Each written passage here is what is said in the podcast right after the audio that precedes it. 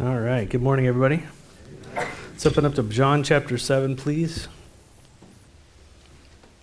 John chapter 7, verse 1 says, After this, Jesus went about in Galilee.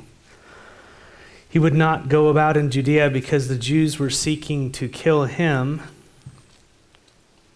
And we know that John is now focusing in the last six months of Jesus' life because of verse 2, which says, Now the Jews' feast of booths was at hand. And so, uh, six months after the Feast of Booths was the Feast of Passover, where this time around Jesus would uh, be betrayed and would be crucified. So, we are six months out from Jesus' uh, death, and probably in reality, six months out until we get there. Um, now, verse 1 says that Jesus would not go about in Judea because the Jews were seeking to kill him. This is what was happening to our Lord people were wanting to murder him. And the people who wanted to murder him were the actual the Jewish leaders, the people who were leading Israel. They had murder in their hearts. And this is what John is leading us to understand the rejection of Jesus, the Son of God, by the masses, as we just learned, by the disciples, those who call themselves disciples, eventually by the disciples within Jesus' rank. Judas himself would betray Jesus, and this would all culminate in the cross where Jesus would be betrayed and crucified. But at this point, that Jewish leadership in the South, they were seeking to kill Jesus. If you remember back to John chapter 4, there was a feast of the Jews in Jerusalem, and Jesus healed a guy miraculous. Remember that? The guy was at the pool of Siloam, and he was really messed up for 38 years. And Jesus uh, says, Do you want to be well? And he heals him. And he heals him on the Sabbath. And that was, that was the big issue there. It was the Sabbath. And when the man was confronted, I, I imagine just being invalid for 38 years, Jesus says, Pick up your mat and walk. And he gets up and he starts walking, and Jesus disappears into the crowd. And then immediately, the lawyers of the day, they started focusing. They go, Hey, who's this guy carrying his mat on the Sabbath? What's this guy doing? So they just were at him. I said, Who told you to pick up your mat and walk? Because that was his excuse. Hey, I just got healed. And they weren't really concerned about that healing. They're more concerned about who broke the law.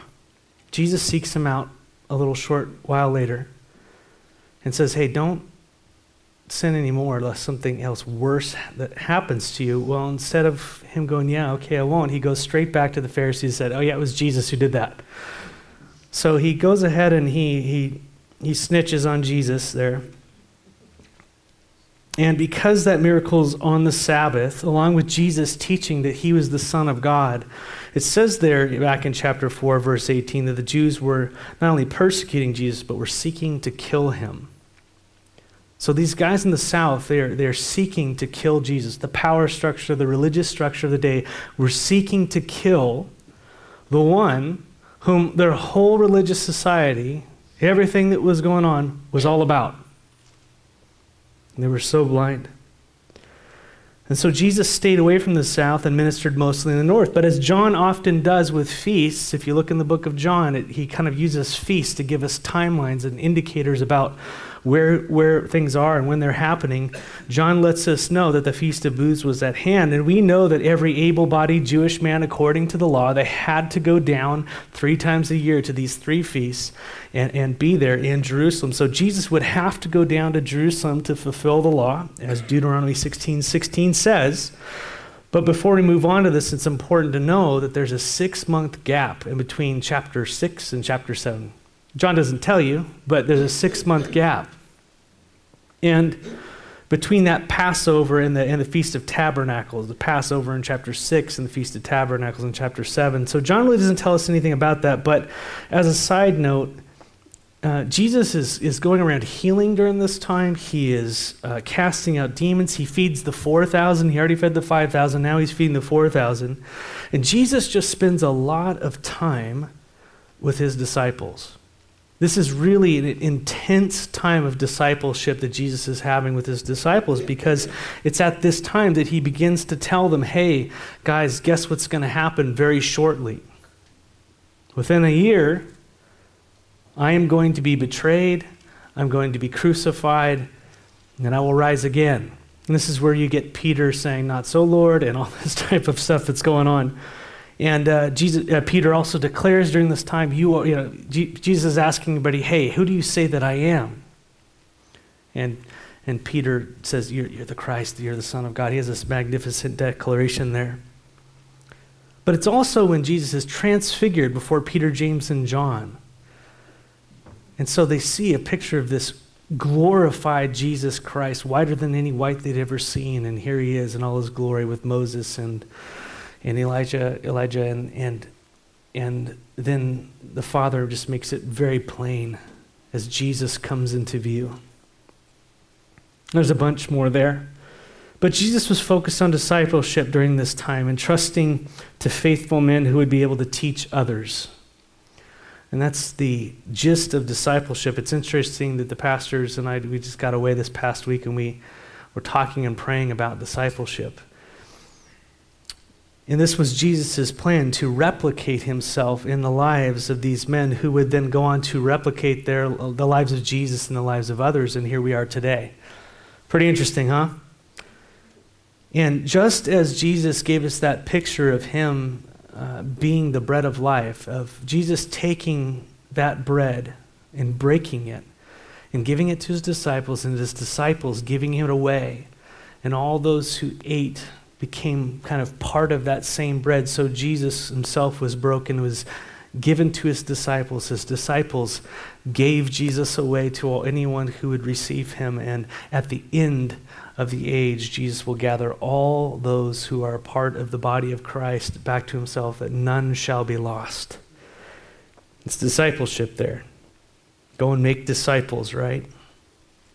And so that's what the church is about. The church isn't about doing new and hip and fun things. We're in the old ancient stuff before the foundations of the earth people go, oh man, you know, you got to have lights and you got to have whistles and all that stuff, and, and, you know, it's great to have electronics. I love that, but that's not that's not the core of who we are.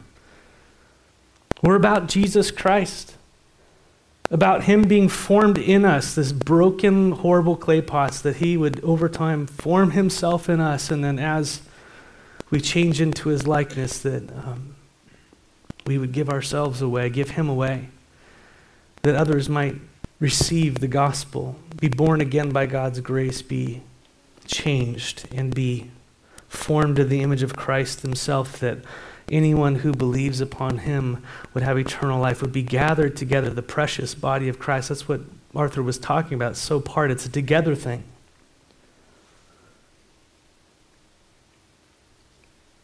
And this is what we want to focus on next year is is being in each other's lives to a greater degree, because I realize by nature I'm sinful in that area. Wanting to give myself away, be more involved in other people's lives, not for the sake of getting to know what football team you like. I mean, that's great and fun. But Christ in me and in you, amen? Growing in Him, knowing Him more, losing ourselves in Him, being dedicated to that, and then going out and in, in proclaiming Him through our preaching and through our practice. So I want to see more of that in 2020. But this intense discipleship was happening with the disciples there during that six month gap of time. It was happening during the whole time, but really intensely during that time between the Passover of John 6 and the Feast of Booths in John 7. Now, the Feast of Booths in verse 2 is also called the Feast of Tabernacles. And these are some really neat pictures that John is going to develop here. But it was a feast commemorating how God miraculously sustained the people of Israel, the Hebrews, for 40 years in the wilderness. God miraculously sustained a, a, group of people, around 1 million people in the wilderness, for 40 years. Just uh, by amazing means. And it's really equivalent to our Thanksgiving. That's what it is. And I think we, we kind of got our idea of Thanksgiving from the Jews, from this. But it was held at the end of October or at the end of September, October, and it's really at the end of harvest, and you're thanking God for the harvest you've had and for the harvest that will be and the provision. But unlike the other feasts, the other two feasts were really somber. They're really uh, mournful and reflective and these types of things. And, and, and this one was really, God commanded them to absolutely jump for joy, to freak out. Not lose control, but, but just to let it loose, just to thank God with great amounts of praise and joy and celebration and feasting and all these types of things, not in a broken, fallen way, but in a worship kind of way. Kind of like Thanksgiving without football. And this lasted for seven days. Seven days. How cool is that? You're commanded for seven days to all hang out and to be thankful, to remember that all that God has done for you. How many of you kind of get around the Thanksgiving table? I've been guilty of this, and you sit there and go, hey, you know, what are you thankful for? You're like, oh, okay, what am I thankful for? Let's find this, this thing that I'm thankful for. Hey, I'm thankful for food. You know, we just start really, you know, but I mean, think about and, and you start, as your mind starts to go, all of a sudden, you start thinking about what a blessing you have in front of you. Look what a blessing it is you have around you and the life, the very life that we have, the place that we live, the people that we're in contact with, the jobs that we have, uh, even our bosses that drive us crazy or whatever it might be. It's like, man, did I get to work? Is amazing thing. And you just start to overflow with thanksgiving towards the Lord that I can work, that I can use my mind, that I can think, that I can move. And you just start rejoicing in all that God has given you in His grace. Seven days of that. Remembering God's provision. If you remember, there, there was around one million Hebrews that, that were wandering around the wilderness. One million. And so the feast it lasted for seven days. And, and what they did to commemorate this is they built themselves makeshift tents. It's also the Feast of Booths, Feast of Tabernacles, the same thing. Because they dwelt for 40 years, they didn't build houses, they were moving constantly. And they had makeshift tents. They were nomads for 40 years. And so what the people do is they come to the city and they build these little tents out of, um, out of palm branches. And if you were in the city, you'd have little booths on top of your roof or in the street square if you already lived in Jerusalem proper. So there's just people coming, and there's just all these like make it was tent city inside Jerusalem. And there's just kind of crazy food going on everywhere. There's the temple and all the smoke's going up. There's celebrations, and it's pretty, pretty amazing. But it commemorated what God did to provide for them as they were in the wilderness. How that God led them by a, a fire by night in a cloud by day. The, the very presence of God moved them as a people. And wherever he went, they went. The picture of the church. We don't follow a man, we follow our King Jesus. And wherever his spirit decides we go, we follow as a church. And discerning that and looking at to him and seeing him and knowing his heart and finding where you going, Lord? What are you doing? In His revealed word. And also in the practical day to day, you know, how that plays out. But also how He provided manna and quail that they could survive in the wilderness, this miraculous provision over and over. How He provided water. You know, Moses struck that rock Second time he struck it, got in trouble, but he spoke it to the second time. God provided over and over. He provided water, he provided food, he provided shelter, he provided direction. So here they are with that in their, in their mind, in their memory, they're remembering.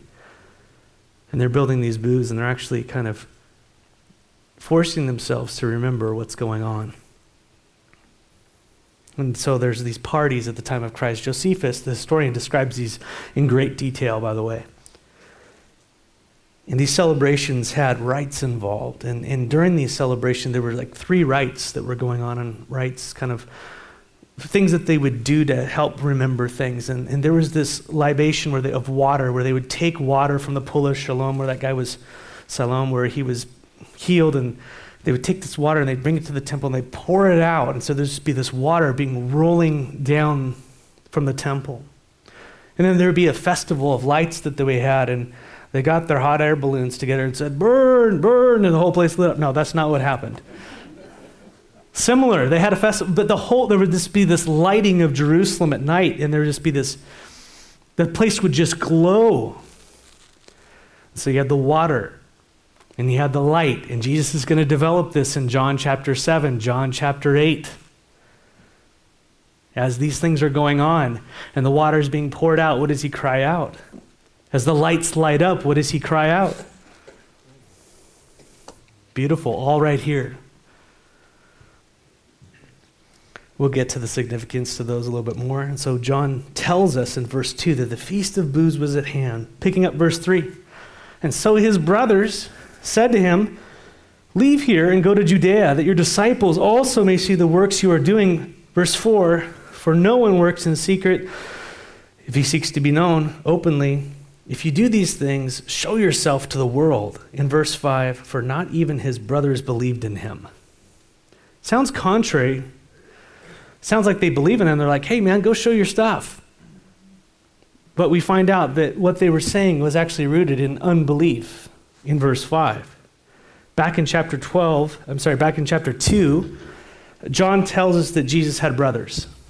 We learned that back then. Joseph had most likely Jesus' kind of supposed father there, Mary's husband, had most likely had already passed away by this point. We don't see him on the scene. But Mary, after miraculously conceiving Jesus, went on to have kids with her husband Joseph. And, and so these were uh, the brothers there mentioned, and we actually know who they are. They're the half brothers of Jesus there. Matthew 13 55 says that they were named James and Joseph and Simon and Judas, not Judas Iscariot. We, we know him as, a, as Jude.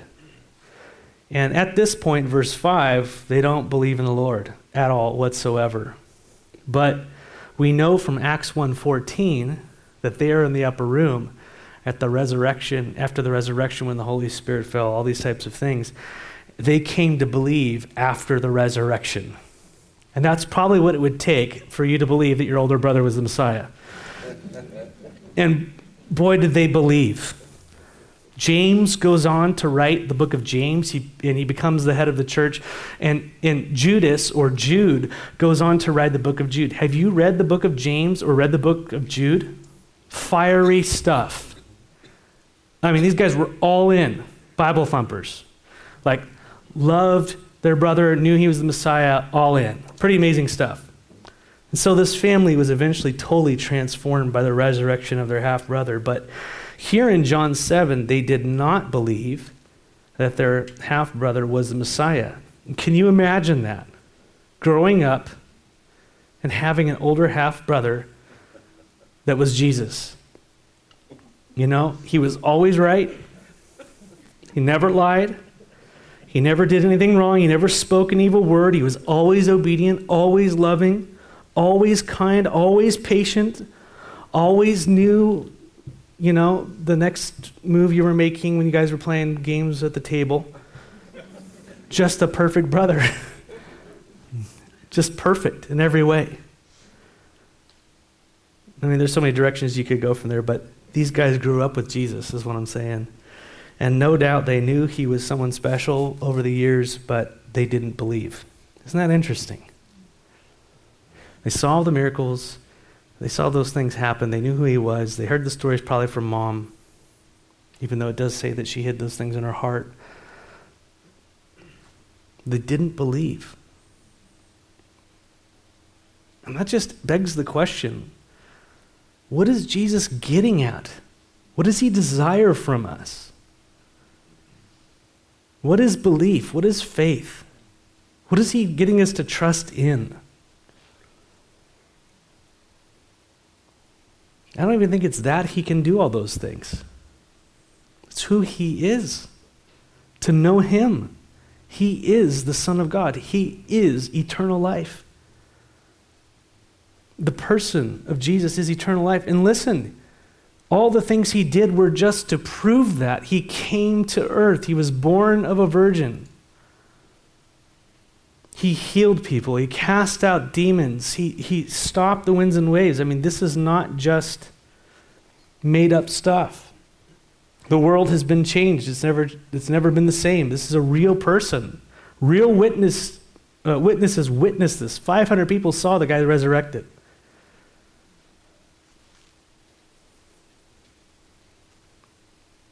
And now these brothers are watching him perform the miracles. They're watching him teach. They're watching him cast out demons. They were there probably at the, at the wedding uh, feast in Cana. They watched him turn water into wine, and yet they did not believe. Now, no doubt they saw and they believed what he was doing, but they did not believe that their half brother was the Son of God. That's what they needed to believe. That's what a believer is. They believe that he is God's Son, that he is God's provision for eternal life.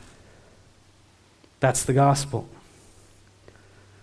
And instead of faith, we see they challenge Jesus here in verse 3. They say, Hey, leave here and go to Judea that your disciples also may see the works you're doing. For no one works in secret if they seek to be known openly. If you do these things, show yourself to the world. If you are who you say you are, prove it to the world. Get out there. You need to hit Facebook. You need to go do your thing. You need to PR yourself like crazy. You know, you need to get media thing going. That's how the world works. You seek to make your name known and put it on top of a tall building. That's what's in the heart of men. Go do it. Go down to the south. Go down to the middle of the power structure. Disciples in the north here are leaving you, but hey, maybe the guys in the south are going to get it. Go down there. Openly claim who you say you are. Do those massive works. That seems to be the sentiment here. Not rooted in faith and belief, but some kind of maybe desire to see their brother take over power. Again, as we said before, the Jews wanted a political Messiah. They wanted someone to rescue them. They wanted some guy who could make bread for them day in, day out. They wanted someone to take over the Romans. They wanted someone to be their, their guy. They were waiting for him. This might be the motivation of their brothers. Go do it, you know? Stop hiding who you are. And we know from verse 5 none of their comments were based on faith, they didn't believe. And so their motivation, whatever it, was, whatever it actually was, is worldly. And so Jesus tells them in verse 6, Jesus says to them, My, my time has not yet come, but your time is always here.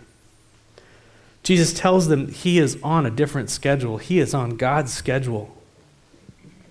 Jesus was not going to go against his Father's divine timetable because going down to the south and openly doing this would mean that who's after him down there?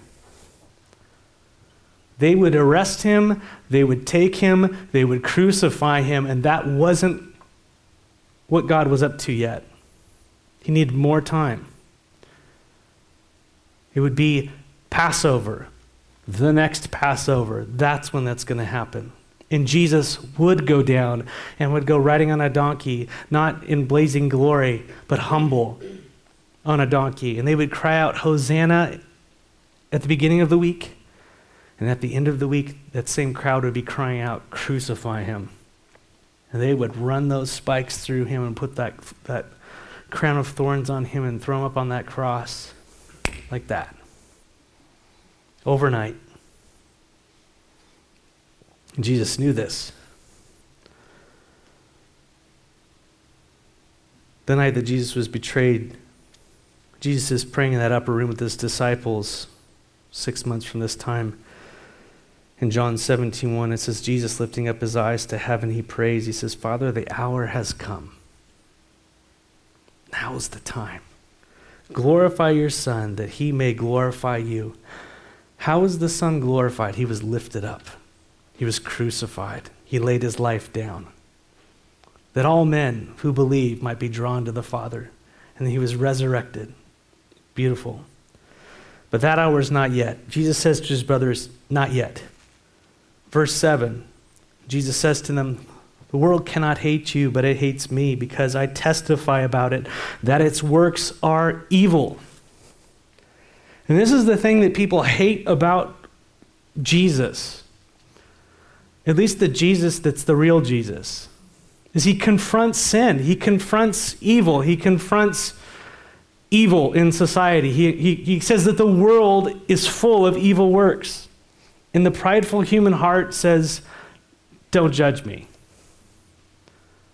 When he's actually one who wrote that, don't judge lest you be judged.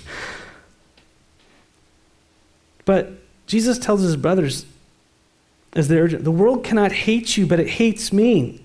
No one's after you guys. But they're after me. You guys are free to go. You can go wherever you want. You're not under a divine timetable. But guess what? This life is ending at the cross. That's where it's going. This world is going to reject me. It does reject me.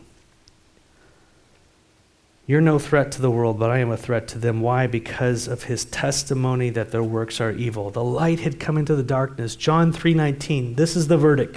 Light has come into the world, but people loved darkness instead of light because their deeds were evil. This is what Jesus is doing. This is what he's doing this morning. His spirit his light comes into your world and says, You must repent, you must believe, you must turn from that evil. And everything within you goes, No, it's not. You're, you're foolish, you're this, that, this. And you just kind of start to shields up. And then you get people around you tell you what you want to hear. You go to the websites you want to read and all this type of stuff, you know, and you just build your own paradigm of darkness, which is the whole world is in. And then off you go. But Jesus walks in and he says, Man, your deeds are evil. Unless you repent, unless you turn and you believe upon me, unless you receive my life, unless you eat of my flesh and drink of my blood, unless I am your life, you have no life in you. But I am offering it freely to you today, this morning. That's what Jesus does. The world hated Jesus because he revealed their hearts in light of God's holiness. For some reason, the church has got a great idea to just dumb down the holiness of God and to act like it. To make God your friend, and He is our friend, but is that the emphasis of Scripture? He did condescend. But did He condescend to keep us down or to lift us up? To lift us up, to put His Spirit within us that we would lose our lives, right? So the world hates Jesus because he reveals their hearts and lights of God's holiness. And a little later on, John 15, by the way, this connects to us, church. Jesus is speaking to his disciples about this very issue of being hated by the world in verses 18 and 19 of John 15. Great chapter. He says, Hey, abide in me. And he does this whole abiding thing. And then he keeps on going. He says, If the world hates you, know that it hated me before it hated you. So, out of this abiding relationship with Christ, out of being His, out of receiving your life from Him, if you are His, if your life is bound up in Him, and they hated Him, guess who the world's going to hate? You. By nature of your nature, right? Your new nature. If the world hates you, know that it hated me before it hated you. If you were of the world, the world would love you as its own. The world gets along with itself. I know they, they kill each other and all that stuff, but in general, when you're talking about holiness and righteousness, these things, man, there's a there's an absolute vengeance towards those things on their part. But because you are not of this world, but I chose you out of the world, therefore the world hates you. Jesus was hated by the world, and all those whom he chose out of the world are hated as well, because by our very lives we testify of his light. Amen? And by doing so, we testify that this generation is evil. This is why I struggle with the church sometimes, struggle with my own life, is that, um, you know, uh, supposedly, supposedly, uh, I mean, really, the gospel is that we surrender our lives to the Lord Jesus. We, we totally abandon our lives. We call sin what it is it's sin, right? And we know it's in us. We know it's around us. We know it permeates our culture. We know we're just like done. We're, we're before the Lord going, God, we're just messed up. God, save me. And the idea is that the Lord's Spirit within you has that when he's in you, there's this, there's this hatred of sin that's in and without. And, and as the Spirit gives us grace, we are slaying our sin, like we so to speak. Uh, you know, we're, we're, we're giving him opportunity to take ground every single day that Christ might be formed in us. More of him, less of us, right?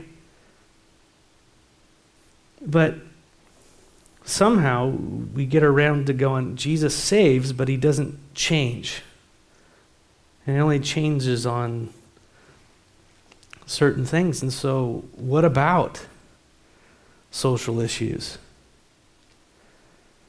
Why would, in the world would we celebrate what Christ died to save us from? That's just horrible. It's blasphemy on all counts. You know, we might have the hot button, button issues of LGBTQ, fill in the blank, you know? But what about divorce? What about adultery? What about, you know, just other things? Pride greed? What about forsaking one another for the love of the world? What about abandoning the church for our own pleasures? You know, I'm just saying it goes a lot deeper. It starts to convict, right? And instead of us going, ah, you know, well, here's where I draw the line, Lord, you know. now it's like, you have all of me, God. Let's keep going after you. I want to keep following you on all these things. Keep being formed in me. You know, and it's weird as you grow with the Lord, you're not trying to grow meaner in the Lord, right? You're not, you know, you should be more pa- compassionate, more gracious, more patient, more kind, all these types of things. And Lord, help. I see the standard. But then, but then again, you're also more clear. You're not backing down from these things. You become like a James, you become like a Jude, where sin is definitely sin. There's a holiness about your life. Not a holier than thou, but Lord saved us. Why would I even mess with this stuff, right? And that's a conviction of the Holy Spirit to, to sanctify us. That's the Christianese word in Christ Jesus, to make us less like the world and more like Christ. We are pulled out of the world, we're called out of the world. And so, no, we, the church should not mimic the world. We should look totally different. And not for the sake of looking different. We just want to look like Jesus, act like Jesus, love like Jesus, be long suffering like Jesus, speak the truth like Jesus, and be hated like Jesus. The fact that we are those who have repented and turned from this dark, the darkness of the world, it testifies that the works are evil. You see that? It's when you get called out of it and you don't no longer a part of it it testifies that those things are evil and they're wrong. And it's not like, oh, that was wrong for me, but it's not wrong for you. No, it's just flat out against God's holiness. It's the way it is. So Jesus says, man, if you, if you are following me, if, if, yours, if you're mine, I'm yours, there's going to be this, there's just going to be this water and oil thing with you in the world, with you in your old life with you and the people of the world. There's just going to be that with your family members who don't know Christ. I've come to bring a sword. Because that's the nature of the kingdom darkness and light. They're, they're just two different things. And we're not going into the darkness and putting on a dark cloak to go grab people. We're light in the darkness, and those who see the light come to the light. Amen? Total difference. Don't be fooled. Be a Christian.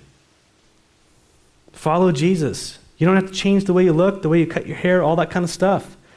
You follow him. Let his spirit fill you and let him, where he's placed you, just shine the love of Christ. And let me tell you, man, God, God uses the strangest people.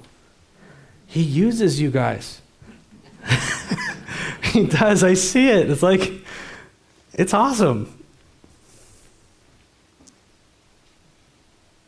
But John speaks to John 15 speaks to us as followers of Jesus that if we abide in him, the result will be the same as Jesus. We will be hated by the world. And that is the effect that salt and light have. And Jesus is telling his brothers at this point the world cannot hate you, you're of it. You see that? You're of it. Very interesting. How many claim to be His, and yet we are embraced by the world around us as if their own? Ah, that should be convicting, huh? Not that you go out and start fights. That's not what I'm saying for crying out loud. Just by the very nature of who we are, we stand for righteousness in what we say and what we do.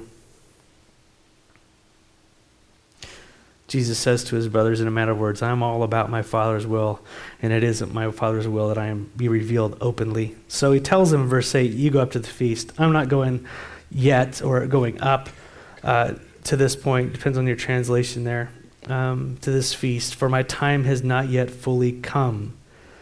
And after saying this, he remained in Galilee. So Jesus tells him, I'm not going to go up there um, and do this the way you want it to happen.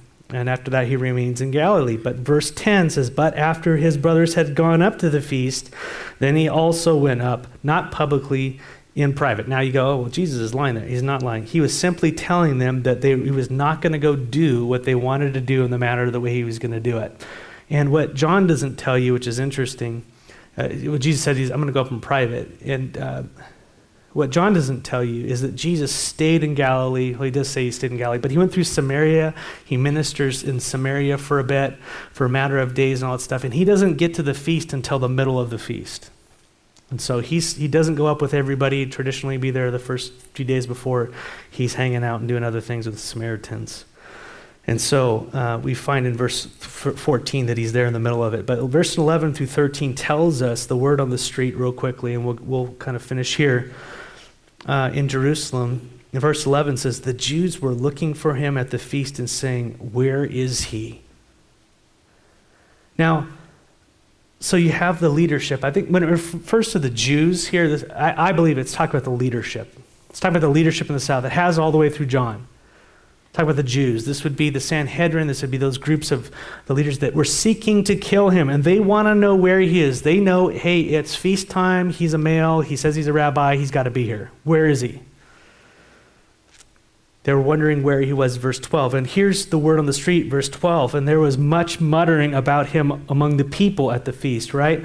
With some said, hey, he's a good man. Others said, no, he's leading the people astray. So it's very, it's like a political season here. Uh, yet for fear of the Jews, no one spoke openly of him. So the Jews were out to kill him, and all the pilgrims who were kind of coming in from everywhere else, not everybody was from Jerusalem, they're all converging. Josephus says there might have been as many as one or two million people converging on that city. Crazy during feast time. So as this happens, there's tons of opinions. The leaders are of one opinion, they want to kill him, and then you can see the division among the people. Oh, he's basically a good guy. And then you've got the other people are going, no, he's leading the people astray. And so you've got this whole political dynamic going on there. People were divided. But here's the point that no one spoke openly about him for fear of the Jews. the Jewish leaders could excommunicate you if you disagreed with them.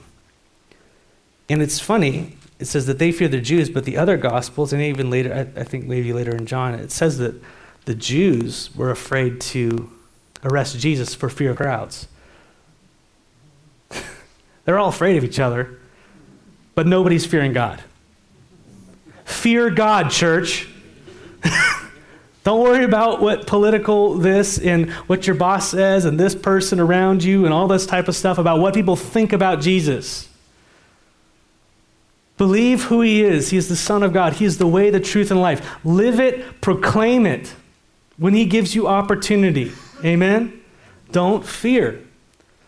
Man, Fear God. It's important. What's in there? It's a big mess of unbelief there. Lord, we, uh, we come to you humbly and, and, and Lord, there was a lot, there's a lot more there. But this just passage just shows that um, how, how wicked our hearts are that mankind sought not only to reject you and not follow you anymore and to be in unbelief about you, but to ultimately crucify you, both Jew and Gentile. And Lord, the story has been the same in the hearts of men throughout the ages, Lord, where you've been nothing but gracious and kind and merciful to us, Lord, in the midst of our own sinfulness and the, own, the midst of this fallen world as a result of our sin, Lord. And yet, when you offer forgiveness, when you offer your grace, when you offer your life for us, we think we have life. We think we have a better way. We think that we are going to find it. When actually, Lord, you, we need to lose it. Thank you for losing yours on our behalf. Thank you for putting up with all of this. Where at one word, Father, you could have spoken and we're all just toast. And yet, in your divine plan, you desire to draw men and women and those who would believe to yourself, that they would receive your life, a life that isn't within them, it's from outside. And that you promise to forgive and to cleanse us of all unrighteousness. You promise to give us new life by trusting in your Son. How gracious you've been. Help us to walk worthy of the calling in which we've been called.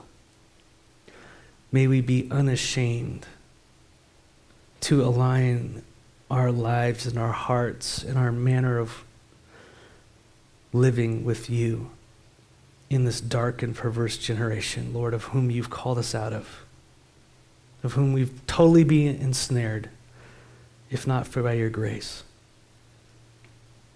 And so, Lord, we, we pray for holy lives. We pray for lives set apart.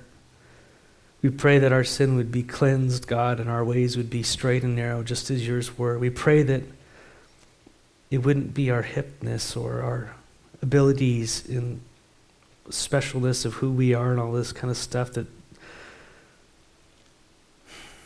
the world thinks is wonderful. But it just be you in us. Your power, your grace, your gospel transforms our lives and comes out of our mouths. And may you bring many, many out of these dark and treacherous waters into the salvation that is Christ.